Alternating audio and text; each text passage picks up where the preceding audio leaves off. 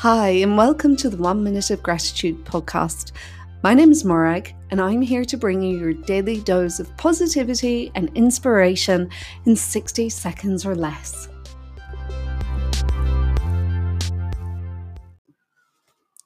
Hello. The past few days have been super hot and sunny here in the UK. Today it's a lot cooler. In fact, it's grey, it's cold, cloudy, and we've even had a bit of rain. And I love it.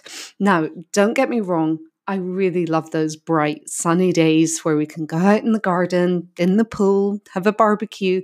But there's something so wonderful about being given a pause by nature where I don't feel guilty for putting on a jumper and grabbing a book for a few hours.